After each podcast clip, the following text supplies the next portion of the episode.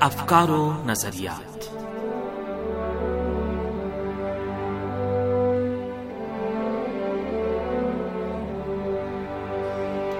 سامعین، پروگرام افکار و نظریات کے ساتھ حاضر خدمت ہیں حسین تقوی کا سلام قبول کیجیے۔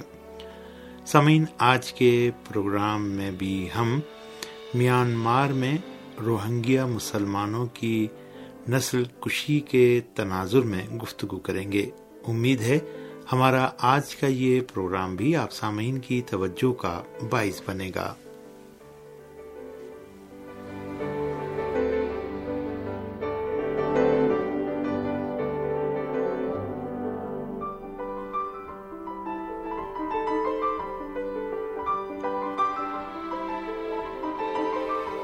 سامعین، اراکان اور پورے میانمار کا تاریخی تصرف کی بھیرو، جو ہندوستان میں مغلیہ دور میں تین حصوں پر بالائی برما، پائین برما اور اراکان پر مشتمل تھا، عجیب داستان ہے۔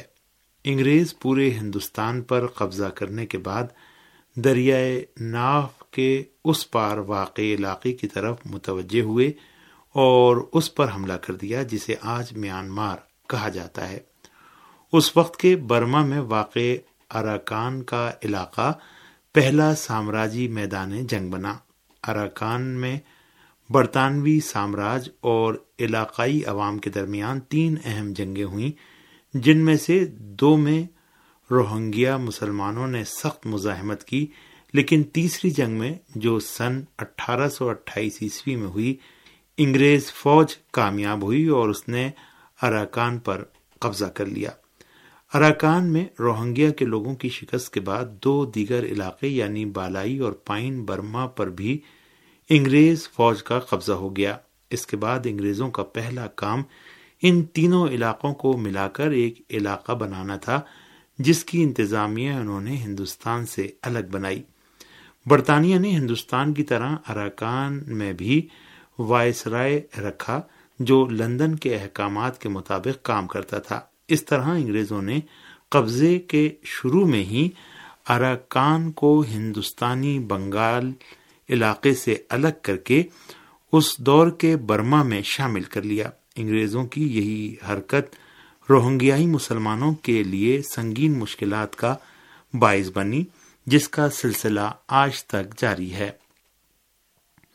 سمین روہنگیائی مسلمانوں کے خلاف برطانوی سامراج کی اس پالیسی کا اہم ترین نتیجہ یہ نکلا کہ روہنگیا کی مفید ترین زرعی زمینوں اور جائیدادوں پر انگریزوں نے قبضہ کر لیا اور انہوں نے دوسری جگہوں سے مہاجرین بلا کر اراکان میں بسانا شروع کر دیے۔ بحرۂ احمر اور بحرۂ روم کے درمیان نہر سوئس کی کھدائی کے بعد یورپ کو چاول کی تجارت بہت منافع بخش لگی اور نقل و حمل کا خرچہ اور وقت کم ہو گیا۔ اراکان کی بہت اچھی زرعی زمین میں دھان کی فصل کو فروغ حاصل ہوا اور انگریزوں نے مہاجروں کو اپنا سستا مزدور بنا لیا۔ نیز علاقے کی آبادی کا تناسب بتدریج روہنگیا یعنی اراکان کے اصل باشندوں کے نقصان میں ثابت ہوا۔ سمن اس طرح حکومت میانمار کا یہ دعویٰ کہ روہنگیائی مہاجر اس دور کے ہندوستان اور موجودہ بنگلہ دیش سے تعلق رکھتے ہیں برطانوی سامراج کی مہاجرتی پالیسی سے الگ نہیں ہے۔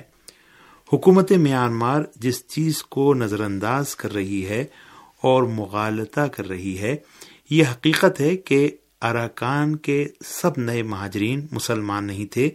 دوم یہ کہ وہ روہنگیا قوم سے نہیں تھے۔ پورے ہندوستان میں مہاجرت اور اراکان میں دھان کے کھیتوں میں کام کرنے کی تشویق دلائی گئی۔ یہی وجہ ہے کہ میانمار میں تامل بولنے والے اور بدھ مت ماننے والوں کی اچھی خاصی تعداد باقی رہ گئی، جن کو جنوبی ہندوستان کی ریاست تامل ناڈو سے میانمار منتقل کیا گیا تھا۔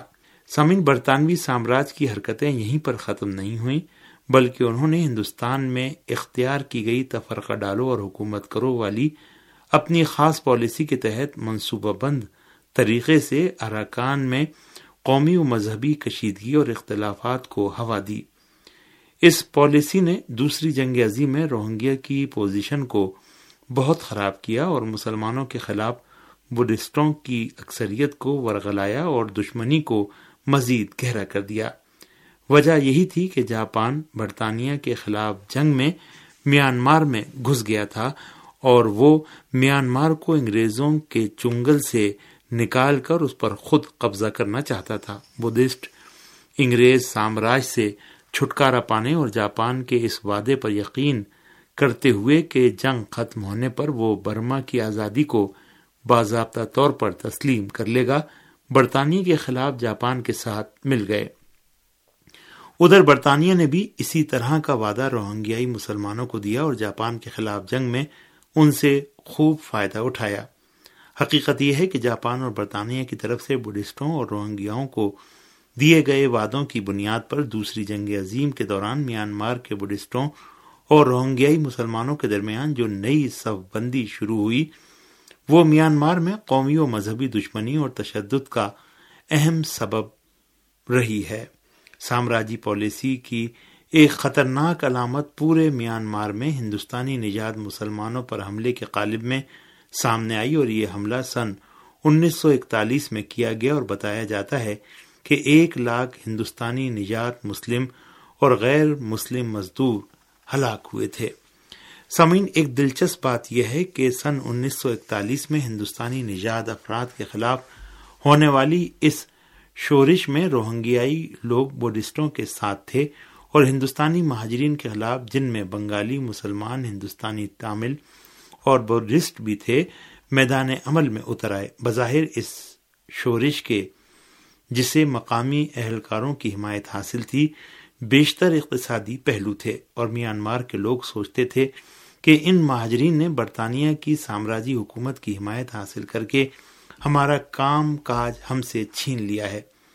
روہنگیائی بھی اس سوچ میں شریک تھے اور اسی وجہ سے اس امید میں کہ بدھسٹوں کے ساتھ رہنے سے ان کے کام کے حالات سدھر جائیں گے۔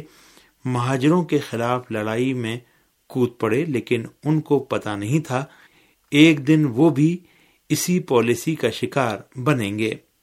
اگرچہ دوسری جنگ عظیم جاپانی فوج کی شکست اور اس کے میانمار سے نکلنے کے ساتھ ختم ہو گئی اور میانمار پر انگریز فوج کے دوبارہ قبضے کی راہ ہموار ہو گئی، لیکن حقیقت یہ ہے کہ اس طرح سے میانمار کی بدھسٹ اکثریت اور روہنگیائی مسلمانوں میں آزادی پسند قوم پرستی نے جنم لے لیا۔ ادھر برطانیہ بہت کمزور ہو گیا تھا اور بر صغیر ہند میں تحریک آزادی نے زور پکڑ لیا تھا۔ لہذا برطانیہ میں اب مزاحمت کی طاقت نہیں بچی تھی اور اس کو ہندوستان کی آزادی کو منظور کرنا پڑا۔ میانمار نے بھی اسی عمل سے فائدہ اٹھاتے ہوئے سن انیس سو اڑتالیس میں آزادی حاصل کر لی۔ سمعین اسی کے ساتھ ہی پروگرام افکار و نظریات یہیں پر ختم ہوتا ہے۔